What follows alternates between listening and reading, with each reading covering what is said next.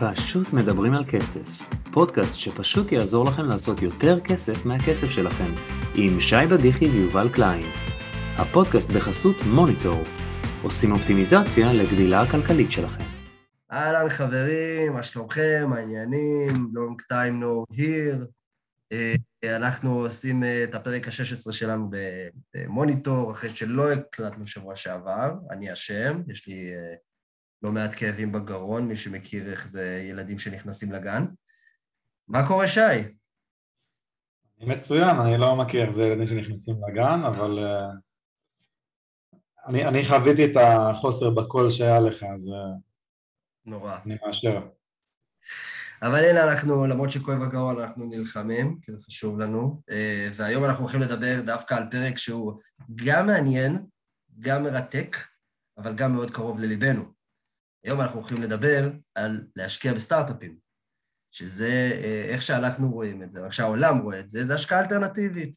זאת אומרת, אנחנו אה, מאוד אוהבים את העולם של ההשקעות הלא קונבנציונליות, לא רק להשקיע במניות ובגמל או משהו כזה, אלא גם להשקיע בדברים שהם קצת יותר מעניינים, יותר מאתגרים, אבל גם יכולים לתת לנו added value, אה, שבמקרה הזה זה השקעה בסטארט-אפים. אז, זה הפרק שלנו, וננסה להקיף המון חומר בזמן מאוד מאוד קצר, אה, ונשאיר גם איזשהו בונוס לסיום.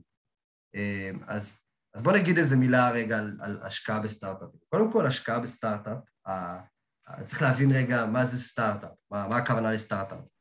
אה, אני מאוד אהבתי את ההגדרה של פול גרהם, אחד ה founders של YC, שזה accelerator, כלומר, חממת האצה לסטארט-אפים בסיליקון וואלי, שהוא אמר, סטארט-אפ שווה גדילה.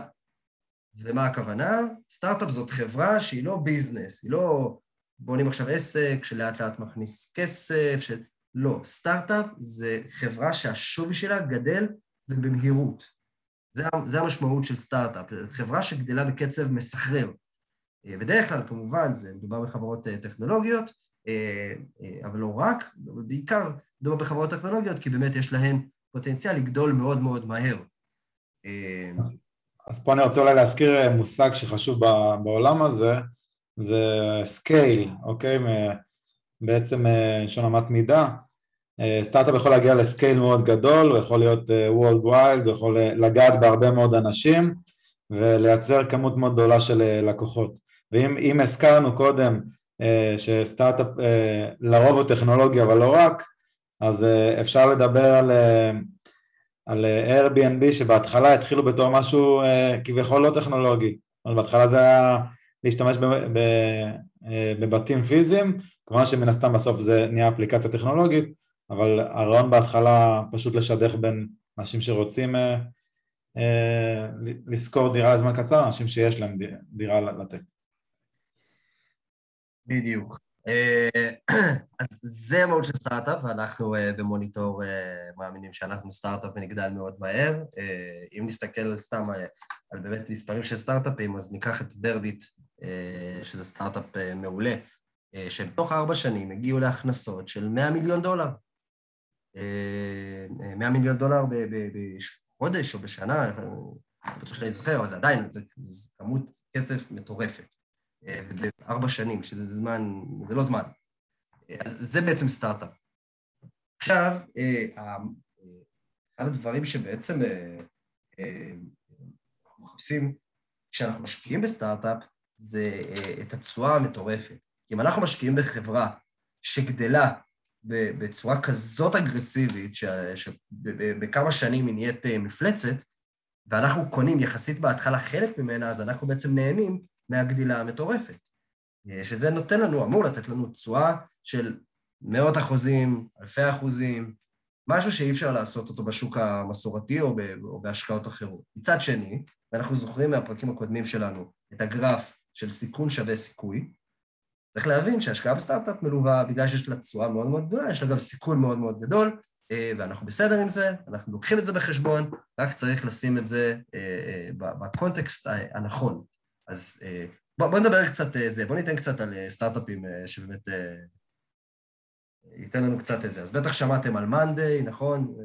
שי, עוד סטארט-אפים שיש ככה ששמענו עליהם ואנחנו לא, לא לגמרי סגורים על מה, מה הולך שם. אז מן הסתם ווייז זה משהו שכולנו מכירים. נכון. אחד המשקיעים הראשונים בווייז שאני שמעתי פודקאסט איתו זה עדי רוזן, שהוא השקיע בהרבה דברים, השקיע גם בארגוס, למי שמכיר, שנמכרה לקונטיננטל הגרמנית, השקיע באפספלייר, ועוד כל מיני חברות. יש הרבה מאוד חברות שאנחנו מכירים, וויקס, ווקמי, פייבר, דברים שנראים לנו כבר טריוויאליים כי זה ממש חלק מהשגרת חיים שלנו, אנחנו משתמש, משתמשים בשירותים של כל, כל אחד ואחד מהם בצורה כזו או אחרת בחיים שלנו, אבל פעם זה התחיל, בדרך כלל זה מתחיל משניים שלושה אנשים שנמצאים בגראז' באיזשהו בית של מישהו, באיזשהו מוסך ואולי משרד מאוד מאוד קטן, ושיש להם רעיון, ככה זה מתחיל בדרך כלל. ואנחנו שומעים עכשיו גם על הרבה מאוד יוניקורן, נכון? חדי קרן, שזה בעצם חברות שה, שאנשים פרטיים השקיעו בהם, או, או VC השקיעו בהם, אה, אה, לפי שווי של אה, מיל, מיליארד דולר ומעלה, ותכף נדבר על הנושא של השווי, אה, ושמענו גם המון על ההנפקות בבורסה לאחרונה אה, של המון חברות שעושות, ויש לנו, אנחנו גם יודעים שיש לנו את איטו, שתכף יוצאים גם להנפקה בבורסה בארצות הברית, ובעצם כל מי שהשקיע בחברות האלה בשלבים מוקדמים, עשה המון המון כסף, בסיכון מאוד גבוה, אבל עשה המון המון כסף. אז בואו רגע ננסה להבין את עולם הסטארט-אפים ואיך נראה תהליך הגיוס לסטארט-אפים. אז סטארט-אפ, כמו שאמרנו, זה בדרך כלל מדובר בחברה טכנולוגית שגדלה מאוד מאוד מהר. ולאורך התקופה, אה, מה שמעניין בעיקר את הסטארט-אפים, כי שוב, כמו שאמרנו, סטארט-אפ שווה גדילה, מה שמעניין אותם זה לגדול. זאת אומרת, יכול להיות שחברה תהיה גירעונית, תהיה הפסדית במשך כמה שנים. אגב, ספוטיפיי בשנים הראשונות אה, אה, הפסידו אגב עדיין מיליונים, מיליוני דולרים, עשרות מיליוני דולרים, והכל כי המטרה שלהם זה היה לגדול מאוד מאוד מהר. כדי לעשות את הגדילה הזאת, אם אתה הפסדי, הדרך שלך להתמודד עם זה, זה בעצם לגייס כסף מהציבור. עכשיו, בגלל שהחברות האלה לא נסחרות בבורסה ואין עליהן פיקוח, הן לא יכולות פשוט לפנות למי שהן רוצות ובואו, תביאו לנו כסף. יש אה, אה, אה, שלבים מסוימים ויש דרך לגייס, ועכשיו בואו רגע נדבר על תהליכי הגיוס, איך סטארט-אפים בעצם מגייסים כסף. אז השלבים המקובלים הם אה, השלב הראשון, שנקרא bootstrap. bootstrap, כלומר להיות אה, ככה מחוברים ל... זה מגיע מה, מה, מהלשון של, אה, של להיות מחוברים למגפיים, לא משנה, אני לא ניכנס לזה, אבל בעצם שכל הכסף שנכנס זה כרגע רק של המייסדים. יש חברות, אגב, שהצליחו עד, תקופ, עד תקופה מאוד מאוחרת להישאר bootstrap, או אפילו לנצח היו bootstrap, מעולם לא גייסו כסף, אבל זה נדיר. השלב הבא... לפני שאתה ממשיך, אני, אני רוצה להתעכב על זה רגע, כן. אה, זה חשוב uh, למאזינים. אם חברה עכשיו הצליחה uh, להישאר bootstrap לאורך זמן, זה, זה יתרון עבורה, זה מה שהצליחה לייצר הכנסות uh, מספיק גבוהות, אוקיי? יותר חשוב גם בסוף גם הרווח, לא רק הכנסות, רווחים מספיק גבוהים שהיא לא צריכה להביא משקיע חיצוני ולתת לו equity, לתת חלק למכור אחוזים מהחברה. זה אולי חלום של אה, אה, כל, אה, כל סטארט-אפיסט, אבל לרוב זה, זה לא עובד ככה, זאת אומרת קשה מאוד להיות רק, רק bootstrap. כן, מהסיבה ששוב, קשה לגדול מהר אם אתה bootstrap. שוב, המטרה היא בסטארט-אפ זה לגדול מאוד מאוד מהר. אחרת זה להקים עסק, שזה בסדר, כן? זה אחלה. אתה לא אומר משהו רע על עסקים, אבל uh, המטרה של סטארט-אפ זה לגדול מאוד מהר, בדרך כלל קשה לעשות את זה שאתה bootstrap, שאתה רק עם הכסף שלך. השלב הבא נקרא pre-seed, כן? השלב שהוא לפני שלב ה seed, אה, ששלב ה seed הוא בדרך כלל המפורסם ביותר. אז ה pre-seed בדרך כלל פונים לחברים ומשפחה, מה שנקרא FFF, Friends, Family and Fools. Fools זה כוונה לא לאנשים טיפשים, אלא אנשים שהם פשוט לא אה, משקיעים מתוחכמים או לא מכירים את התחום, והם כן נותנים כסף. אה, בדרך כלל נהוג לגייס בשלב הזה משהו בסגנון 500 אלף דולר, אה, המספרים משתנים אבל פחות או יותר. אחר כך יש את שלב הסיד.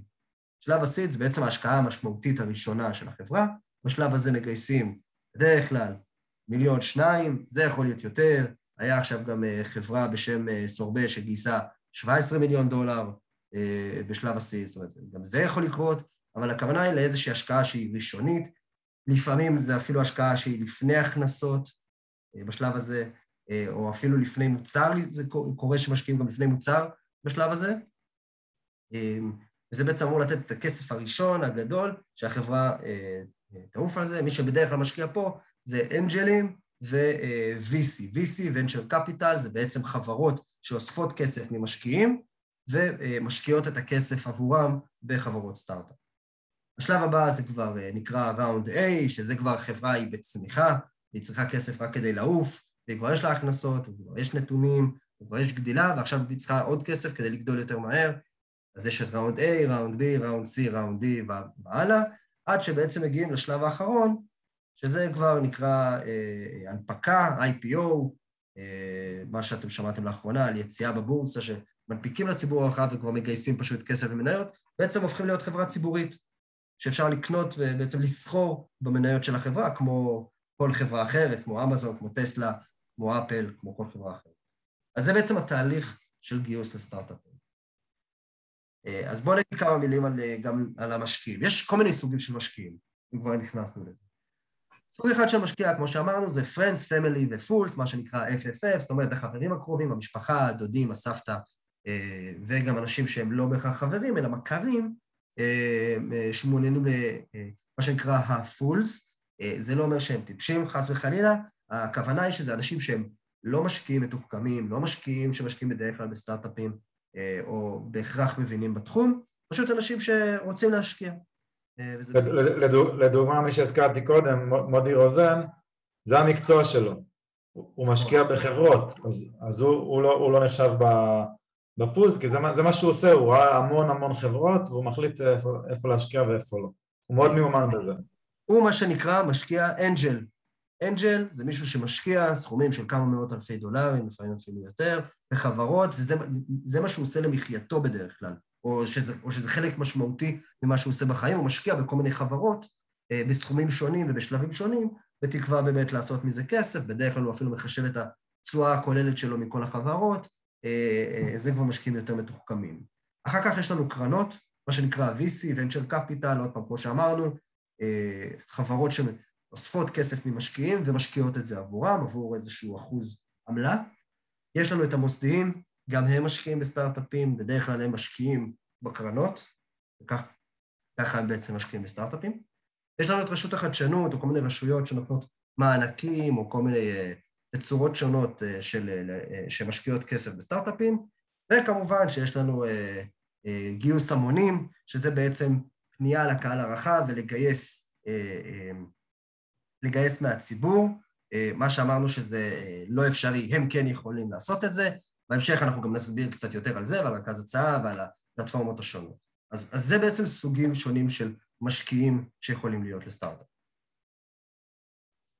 מעולה, אז, אז עכשיו נשאלת השאלה, למה בכלל שאני רוצה להיכנס לסטארט-אפ? מה, מה אני צריך את זה על הראש? אוקיי, הולך לעבודה. שאלה מצוינת, שי.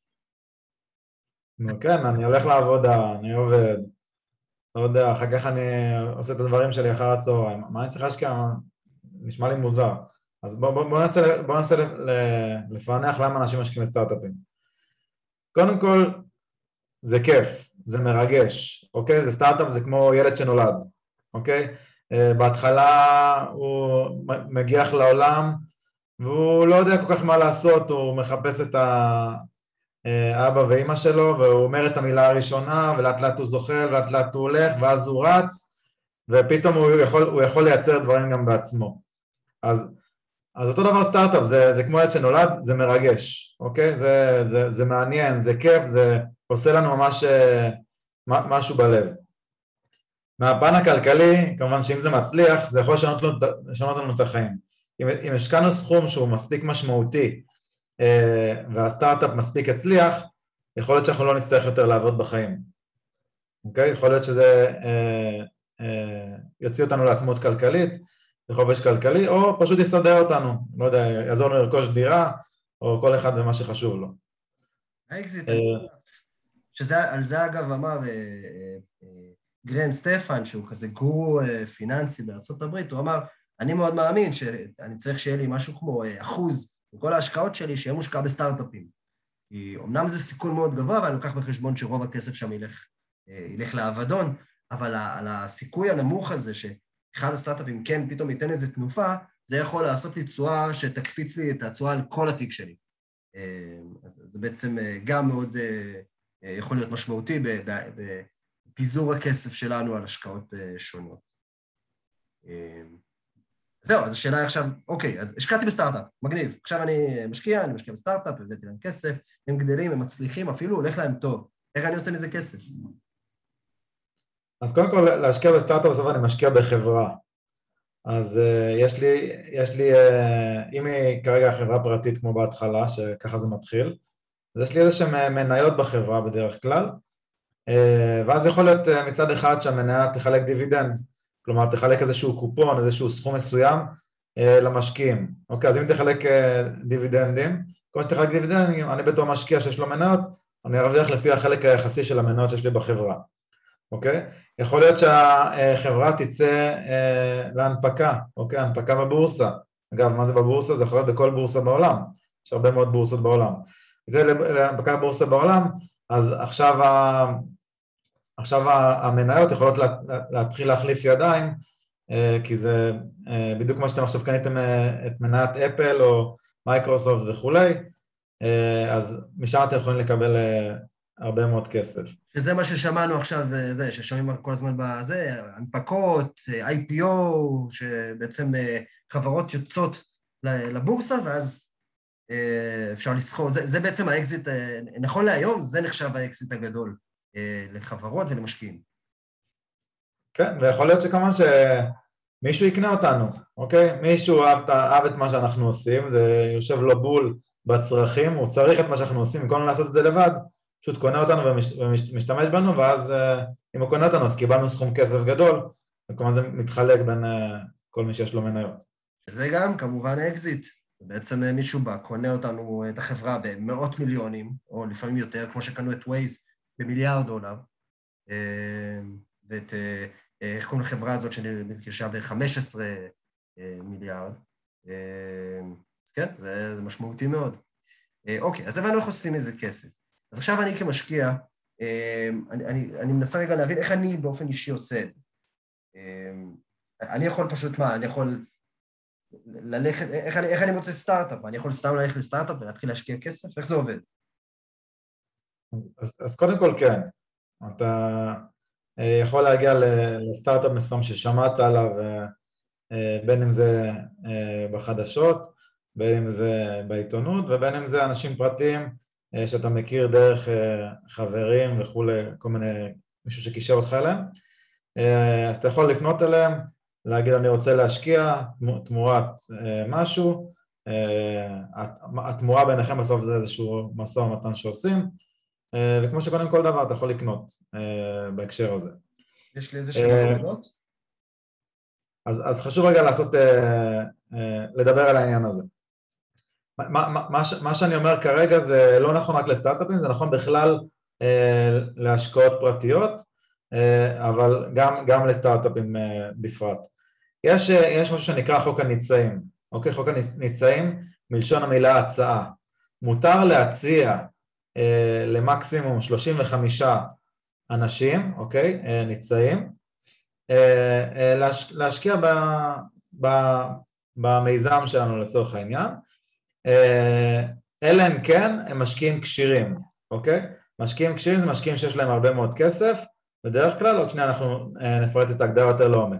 אבל בואו נדבר רגע שנייה במשפט קצר, למה בכלל יש את החוק הזה, זה חשוב רק להכיר, שפשוט אנחנו לא עכשיו, אה, זה השקעה אולי בסיכון גבוה, שלא עכשיו נבוא לבתיה מחדרה, שאין לה מושג אולי מהחיים שלה, אני מקווה שלא לא פגעתי בבתיה כמאזינה, אז לא, לא באתי עד, באתי אחרת, אז שאין לה מושג מהחיים שלה, ונציע לה אה, הצעה אה, אה, שלא מתאימה לה. עכשיו, מה זה ההצעה הזאת? או אפילו יותר גרוע מזה, שזה בעצם כאילו להתחיל לפרסם בעיתונות, היי, אנחנו מגייסים כסף, לפנות לציבור הרחב, כאילו בואו תשקיעו בנו, ולפנות לכולם, כן? שאז אתה מוכר לאנשים שהם לא מבינים בזה. נכון, אה, ויכול להיות שזה לא מתאים להם. אז, אז מה זה ההצעה הזאת? ההצעה זה ממש לחשוף את כל המספרים אה, המדויקים של החברה, אז זה, זה המשמעות של ההצעה. לדבר אה, אה, באופן כללי, בלי לחסות את המספרים זה בסדר. אוקיי, אז בואו בוא בוא, בוא נבין מה זה משקיע כשיר, נגיד זה ממש בקצרה. משקיע כשיר זה אדם שיש לו לפחות שמונה מיליון הון נזיל, כלומר אם יש לו עכשיו 8 מיליון שקל בנכסי נדל"ן, הוא לא נחשב כשיר, אוקיי? זה צריך להיות הון נזיל, משהו שהוא יכול מחר בבוקר לממש, או מחר בבוקר שיהיה לו בראש, אוקיי? יכול להיות גם מישהו שאין לו 8 מיליון הון נזיל, אבל סך ההכנסות שלו השנתי מגיע ל... לכדי בערך מיליון 200, אוקיי, בשנה, ויכול להיות איזושהי קומבינציה ביניהם, מישהו שיש לו חמישה מיליון הון נזיל ובערך 600 אלף שקל הכנסה, כל מיני קומבינציות כאלה. בקיצור, אנשים שיש להם או הכנסה מאוד גבוהה או הון מאוד גבוה, יקראו כשירים והם לא, לא ייחשבו בחוק הניצאים של ה-35 אנשים. עכשיו, עכשיו, למה בעצם יש את ההגדרה הזאת? רשות שוק ההון באה ואומרת, אנשים שיש להם כל כך הרבה כסף, אז אני פחות צריכה להגן עליהם. כי א', אם יש להם כל כך הרבה כסף, אז כנראה הם יודעים מה הם עושים, וב', גם אם הם ישקיעו, אז לא נורא, עדיין יש להם מספיק, זה לא שעכשיו אני צריכה לה, אה, להתחיל לדאוג להם אה, שפתאום אה, לא יהיה להם מה לאכול. אז, אז, אז, אז אני לא צריכה לפקח עליהם, ובעצם מסירה את האחריות ממשקיעים כאלה, שהם נקראים משקיעים כשירים. מעולה, אז יש לנו, כמו שאמרנו, אפשר להשקיע באופן ישיר, אה, פשוט לפנות לאותם אה, יזמים, לאותה חברה ולהשקיע. אפשר באמצעות אה, VC שונים, דיברנו על זה קודם, venture capital. אנחנו בעצם יכולים לתת את הכסף שלנו ל-VC, גם בדרך כלל VC יחפשו משקיעים כשירים, הם פחות עובדים משקיעים פרטיים, אבל אפשר להשקיע ב-VC, ואז ה-VC משקיעים בסטארט-אפים. עכשיו, בוא נדבר רגע על ה... בסוף, כשאני קונה אני, אני משקיע עכשיו בסטארט-אפ. נניח השקעתי 100 אה, אלף דולר בסטארט-אפ. מה אני, מה אני מקבל? אז כמובן, והדבר הברור מאליו, זה שאם אני משקיע בסטארט-אפ, אני צריך לקבל חלק בסטארט-אפ. אני צריך לקבל מניות, כדי שיהיה לי אחר כך מה למכור. אה, ואז עולה השאלה, כמה אני מקבל. ופה בעצם זה המשחק המעניין. כי אם אני משקיע 100 אלף דולר ומקבל 10% בחברה, זה אומר שהחברה שווה מיליון דולר. עכשיו, זה לא בדיוק נכון, כי יש pre-money ו post-money, אני לא נכנס לזה, זה טיפה יותר uh, מורכב. אני מדבר רגע בהפשטה של הדברים. אז אם אני משקיע uh, uh, 100 אלף דולר, אז, אז, אז החבר... וקיבלתי עשרה אחוזים על ה-100 אלף דולר, אז עכשיו השווה, החברה שווה מיליון דולר, כי חברות שוות, בעולם הסטארט-אפים, חברות שוות לא לפי איזשהו מכפיל הכנסות, בסוף, בשורה התחתונה, חברות שוות, בדיוק כמו בנדל"ן, לפי כמה שנקבע בין רוכש מרצון, מוכר מרצון לרוכש מרצון, זאת אומרת, אם מישהו מוכן לשלם לפי שווי של מיליון דולר, אז זה כמה שהחברה שווה. ואם הרבה אנשים מוכנים לשלם לפי שווי של מיליון דולר, זה רק מחזק שזה השווי של החברה. ובעצם השווי של החברה, או מה שנקרא בעגה המקצועית ולואציה, כן, valuation, הערכת השווי של החברה, זה בעצם המשחק המעניין. כשאומרים על חברה שהיא שווה מיליארד דולר ומעלה, מה שהופך אותה ליוניקורן, זה אומר שהיו חברות שהשקיעו בכסף, שמערכות שהשווי שלה זה מיליארד דולר, כן? זה כמו שעכשיו דירות בתל אביב הן נורא יקרות, אבל הן יקרות בגלל שבסוף יש אנשים שמוכנים לשלם את הכסף הזה כדי לגור בתל אביב. אפשר לקרוא לזה בועה, גם, גם בהייטק אפשר לקרוא לזה בועה, אבל בשורה התחתונה יש אנשים שמאמינים בחברות שהן שוות להם מיליארד דולר ומעלה, וזה מה שהופך את השווי שלהם לכל כך גדול. אמ, והמשחק על הוולואציה, המשחק על השווי, זה בעצם המשא ומתן שאנחנו מנהלים, כי ככל שהשווי יותר נמוך, ככה אנחנו מקבלים יותר אחוזים בעבור ההשקעה, ככל שהוא יותר גבוה, ככה אנחנו נקבל פחות. מצד שני, אנחנו נשמח שיש שווי טוב לחברה, כי זה אומר שהחברה שווה יותר, אה, ושיש לה סיכוי להיות שווה הרבה יותר אה, לכשהיא תגדל. הרבה פעמים, בשלבים המוקדמים של ההשקעה, החברה אפילו לא רוצה לקבוע שווי. היא לא יודעת מה, מה יהיה, היא עדיין, עדיין אין מספיק הכנסות, עדיין לא התקדמו מספיק, והיא לא רוצה לקבוע שווי וזה בסדר. ואז עושים משהו שנקרא אה, הסכם סייף. יש כל מיני ייצוגים, יש גם convertible note, אני לא נכנס לזה, מה שנקרא הלוואה אמירה, אבל אה, הנהוג ביותר זה סייף. מה זה סייף?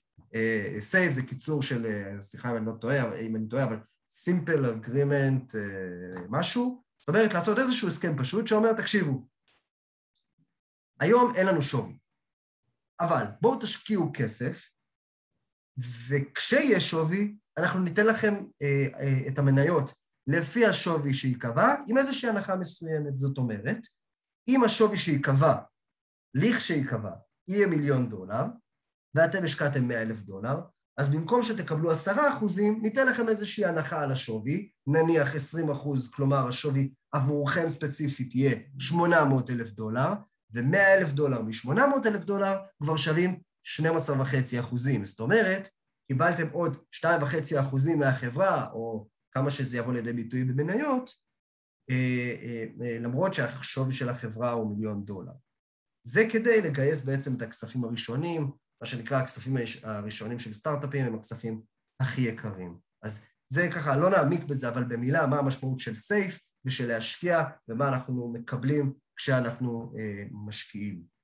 אה, אז עכשיו בואו נעבור לחלק הבאמת, אה, מה שחיכינו לו, אה, כי בסוף רובנו, אה, רובנו ככולנו הייתי אומר אפילו, אנחנו אנשים, אה, אנשים פשוטים, פשוטי עם, אנחנו לא משקיעים עכשיו לא 50 אלף דולר, לא 100 אלף דולר, אנחנו רובנו לא כשירים ולא אנג'לים. רובנו אנשים פשוטים, אז, אז אני כאיש פשוט, שי, אני כאיש פשוט, אני יכול להשקיע בסטארט-אפ, אני יכול עכשיו לבוא לסטארט-אפ ולהשקיע, איך אני עושה את זה? מה, מה אני עושה? קודם כל, כן. אז אתה יכול להשקיע בסטארט-אפ, אה, כל בן אדם יכול להשקיע בסטארט-אפ.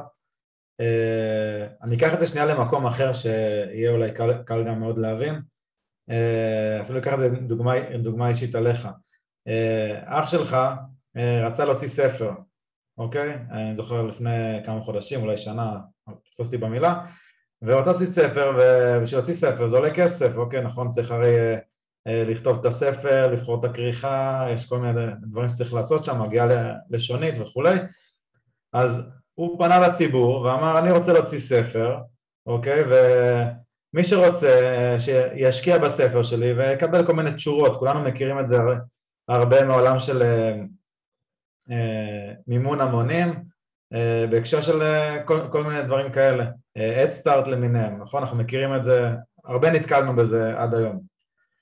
אז בדיוק באותו, באותו אופן, אה, כמו שמישהו רוצה להוציא ספר והוא פונה ככה, בהתחלה לחברים ומשפחה ואחר כך אה, אה, לשאר הציבור הרחב, אה, כשמישהו רוצה אה, אה, לגייס כסף לסטארט-אפ שלו, הוא יכול לעשות אותו, דבר, רק במקום עכשיו אה, לתת כל מיני אה, צור, צורות אה, אה, כאלה ואחרות, אז הוא נותן equity אה, בחברה, נותן איזה שהם אחוזים בחברה, זה, זה, זה מה שהוא נותן כנגד. אז הדבר הזה נקרא אה, מימון המונים. אה, אה, אבל רגע, אבל רגע, אמרת מקודם שאפשר לגייס רק מ-35 אנשים, אלא אם כן זה... אלא, שאפשר להציע את זה רק ל-35 אנשים, אלא אם כן זה משקיעים כשירים. אז איך בן אדם יכול לפנות כאילו לכולם ולגייס כסף ככה? שמח ששאלת. אז פה נכנס, נכנס לעולם המושג רכז הצעה, אוקיי?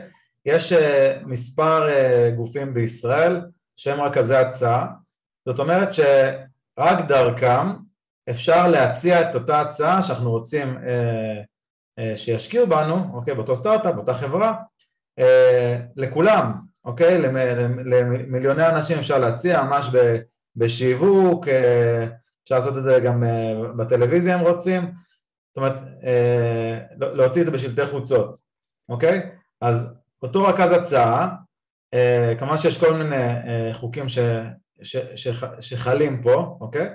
יש סכומים מסוימים שאפשר להשקיע, נניח משקיע בדרך כלל יכול להשקיע דרך רכז הצעה עד עשרת אלפים שקלים, אלא אם כן יש לו הכנסה מסוימת, לא ניכנס פה לכל הפרטים כרגע לעומק, אלא אם כן אתה רוצה שניכנס. אני, אני, אבל... אני, אני, אני, יכול, אני יכול להגיד את זה במילה כזה זריז, מי שיקלוט יקלוט, אז uh, מותר להשקיע עד uh, 20 אלף שקל בשנה ועד 10,000 שקל בשנה בחברה ספציפית, uh, אלא אם כן יש uh, איזשהו מבחן הכנסה, מעל 350 אלף שקלים אפשר uh, להשקיע יותר, וחברה יכולה לגייס עד 4 מיליון שקלים בשנה, אלא אם כן יש לה משקיע, מה שנקרא משקיע מוביל, שמשקיע לפחות 10% מהסכום, ואז היא יכולה לגייס עוד מיליון, או שיש לה אישור מרשות החדשנות או מהרשות לעסקים, שאז היא יכולה לגייס עוד מיליון, ובסך הכל שישה מיליון שקלים. אז יש איזה שהן הגבלות, המטרה של ההגבלות זה באמת למנוע, אה, שוב, אה, פנייה לציבור רחב מדי, אה, שעלול לסכן. כמובן שיש גם הרבה יותר פיקוח של רשות שוק ההון, זאת אומרת, זה משהו שהוא הרבה יותר מוסדר. ויש רק מעט חברות בארץ שיש להן רישיון לעשות את הדבר הזה, יש את PeopleBiz שמאוד מפרסמים את עצמם ורואים אותם בהרבה מקומות, עושים עבודה טובה במה שהם עושים. יש את פנדיט, אותה חברה שגם יש לה את הדסטארט, שזה יותר מפורסם. יש את Together, שהם קצת פחות מוכרים, ויש עוד איזה שתי חברות שהן לא כל כך, פחות פעילות, אז זה פחות, פחות רלוונטי. נכון, אז, אז בעצם ברגע שאותה חברה שהיא רכז הצעה, יש לה, יש לה למעשה תשקיף, מלשון שקיפות, וככה למעשה אפשר לצאת לציבור הרחב ולהציע את ההצעה הזאת. חשוב, okay. אוקיי? להגיד, זה לא, חשוב להגיד, זה לא תשקיף כמו שיש לחברות ציבוריות, כי בעצם חברה כשהיא מגייסת מהציבור, היא יכולה להיות או חברה ציבורית, או חברה שעושה תשקיף, ממש תשקיף מלא ברשות שוק ההון, שזה עולה קרוב, קרוב למיליון שקלים רק כדי להכין את התשקיף, או לעבור דרך רכז הצעה, שזה לא בדיוק תשקיף, זה אה, אה, הרבה פחות אה, עבודה עבור החברה, זה אה, גם עולה כמעט ולא, זאת אומרת, זה עולה משמעותית פחות עבור החברה. המידע שנמסר הוא גם פחות, יש פחות מידע שנמסר, אה, אבל, אבל כן יש את ההגבלות, מה שאין בתשקיף. מעולה, אז, אז כל שנותר לנו להבין זה, הבנו כבר מה הפלטפורמות השונות, אמרנו שאנחנו יכולים להשקיע באופן ישיר, באמצעות VC, אמרנו שאנחנו יכולים להשקיע סייף, uh, הזכרנו בקצרה מה זה המושג הזה, uh, דיברנו על, על uh, גיוס המונים, ועכשיו נותר לנו לדבר על, אוקיי, החלטתי כמו שאני רוצה להשקיע באחת מהדרכים האלה, אבל מה, מה אני צריך לבחון, כי בסוף אנחנו פה uh, ופשוט מדברים על כסף, אנחנו רוצים לעשות את זה פשוט, ו- ולעזור לכם אה, לקבל החלטות, אוקיי? החלטות כלכליות טובות. אז קודם כל, אה, אם אנחנו משקיעים בסטארט-אפ, אז אה, כדאי, כדאי להבין מי עומד מאחורי הסטארט-אפ, אוקיי? מי האנשים, מה הם עשו בחיים, מה, מה האג'נדה שלהם, מה הידע שלהם, מה הניסיון שלהם, כמה זה קשור לתחום שבו, שבו החברה עוסקת. זה, זה, זה יעזור לנו להבין אם להשקיע בסטארט-אפ. כמובן שצריך להבין אה, לגבי, לגבי הסטארט-אפ איזה בעיה הם באים לפתור, אוקיי? אה, על, על, על איזה צורך הם באים לענות, אוקיי? זה, זה מאוד מאוד חשוב. יש... אה, כנראה הדבר החשוב ביותר בסוף בחברות כאלה זה להבין באמת מה, מה הכאב, מה הצורך שעונים עליו, כן? כל הזמן מדברים על הכאב. זאת אומרת, אם החברה עושה איזה משהו שהוא נחמדי כזה, שהוא כיפי, שהוא סבבה, אז אני לא אומר שזה דבר רע, אבל בסוף אה, ככל שהבעיה שהחברה פותרת זו בעיה יותר כואבת, יותר אקוטית, יותר אפילו אם היא ברמת הרגולציה, משהו שאנשים חייבים לעשות וכרגע מסתבכים או לא יודע מה, אה, אה, אז ככל שזה יותר כואב ויותר בעייתי, אז ככה יש יותר פוטנציאל. אז צריך להבין מה גודל הבעיה, איך החברה פותרת את הבעיה, מה גודל השוק, כמה שוק גדול, אם יש להם יכולות להתרחב מעבר לגבולות ישראל למשל, כן, ואז הם יכולים להיות הרבה יותר גדולים. אומרת, לנסות רגע להבין ולראות אם אנחנו אה, מבינים ומתחברים גם לבעיה. לגמרי. וכמובן אה, זה גם תלוי אה, בכם, זאת אומרת, אם יש לכם, אתם נמשכים לתחום מסוים, תחום שאתם אוהבים ויותר קל לכם לבדוק אותו, או יש לכם קרובים אליכם שהם מבינים בתחום הזה ויותר קל לכם להנגיש את המידע. אה, בכל מקרה אם אתם אה, רוצים אה, להשקיע בסטארט-אפים שקשורים לפינטק, פשוט תאזינו לפודקאסט שלנו, אנחנו מפרקים את כל הנושאים שקשורים לפיננסים, אז כבר אתם, כבר אתם יותר תבינו את התחום. וכמובן עניין של אמונה, אתם מאמינים בתחום מסוים, זה, זה בסדר גמור להשקיע כי אתם מאמינים בתחום, או מאמינים ביזמים, או מאמינים בבעיה שהם פותרים, או שילוב של הכל ביחד. אה, הרי זה משובח, כמו שאומרים. בסוף הרי אין, אין נכון ולא נכון בעולם הזה. אתם uh, עושים את כל הבדיקות וכל מה שאתם יכולים. בשורה התחתונה, מישהו מספר לכם על רעיון שעונה על צורך, ש... שלדעתכם זה משהו שאפשר לעשות ממנו הרבה כסף, אז עכשיו השאלה היא כמה אתם מאמינים בזה, כמה אתם מאמינים באנשים, כמה אתם מאמינים בבעיה, כמה אתם מאמינים במוצר, במוצר? לפי זה אתם מחליטים, כמו שאתם קונים מניות, בסוף אתם מאמינים uh, שמשהו יעלה, אז אתם משקיעים בו, אה, ומקווים לטוב, מה שנקרא.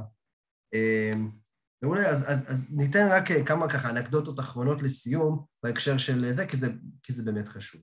אז אחד, כמו שאמרנו, וזה חשוב מאוד להבין, השקעה בסטארט-אפים, בין אם זה בהשקעה ישירה או דרך מימון המונים, זה לא משנה.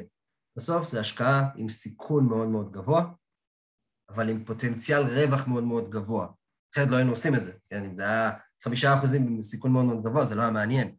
מה שמעניין פה זה שזה בעצם להשקיע, אה, להשקיע אה, במשהו שיכול להיות הרבה מאוד כסף בעתיד, אבל גם יכול, אה, רוב הסיכויים, כן, הסטטיסטיקה אומרת 94 אחוזים, סיכוי שזה ייכשל. מש, אגב, לא אמרנו, וחשוב להגיד שבפלטפורמות של מימון המונים אפשר להשקיע גם בסכומים קטנים. בדרך כלל אנשים משקיעים החל מסכומים של 50 אלף דולר ומעלה, כן, אנג'לים בהשקעות ישירות, במימון המונים אפשר גם להשקיע כמה אלפי שקלים בודדים, יש מקומות שאפשר אפילו להשקיע 500 שקלים. אז שוב, זה לעשות תשואה מאוד גדולה על סכום מאוד נמוך, אז לא מאוד מהותי, אבל עדיין זה משהו שאפשר לעשות.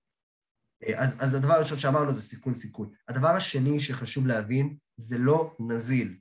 עד שאתם תראו את הכסף בחזרה, אתם לא יכולים לבקש אותו, אתם לא יכולים למכור באמצע, אתם לא יכולים לגעת בו.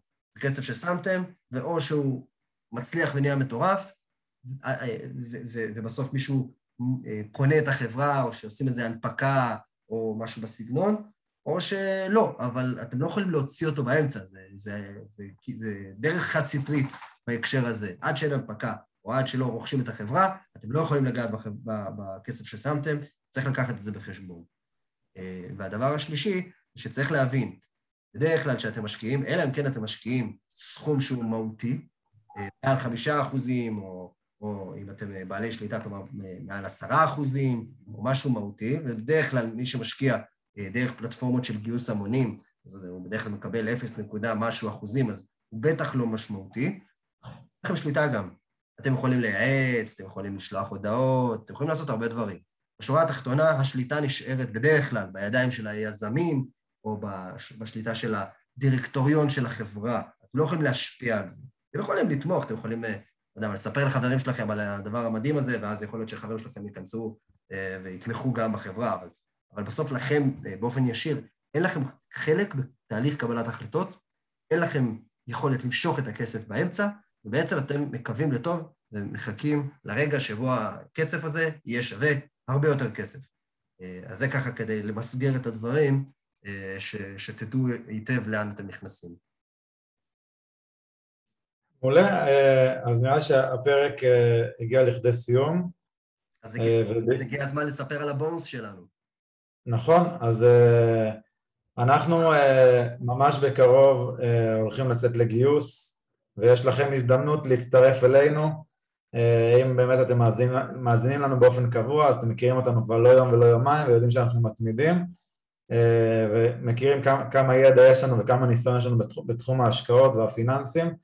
אנחנו מזמינים אתכם לקחת חלק בהצלחה שלנו, להיות שותפים להצלחה ולהצטרף אלינו למוניטור. אז יהיה פה לינק, תוכלו להשאיר פרטים, ואנחנו מבטיחים שמי שישאיר פרטים יהיה בין הראשונים לקבל גם את ההזמנה, יש לנו גם, תלוי במיקום שלכם, אבל יש לנו גם הטבות. שונות למשקיעים, למי שמשקיע ראשון ולמי שמשקיע סכומים יותר גדולים, אז כמובן שיש הטבות, ככה נהוג. ויש לכם גם את האפשרות לשתף את זה, שכאמור יש לזה שני יתרונות. אחד, ככל שתשתפו את זה יותר, אז ככה ההצלחה, בהנחה ואתם השקעתם, אז ככה ההצלחה תהיה יותר גדולה עבור החברה שהשקעתם בה.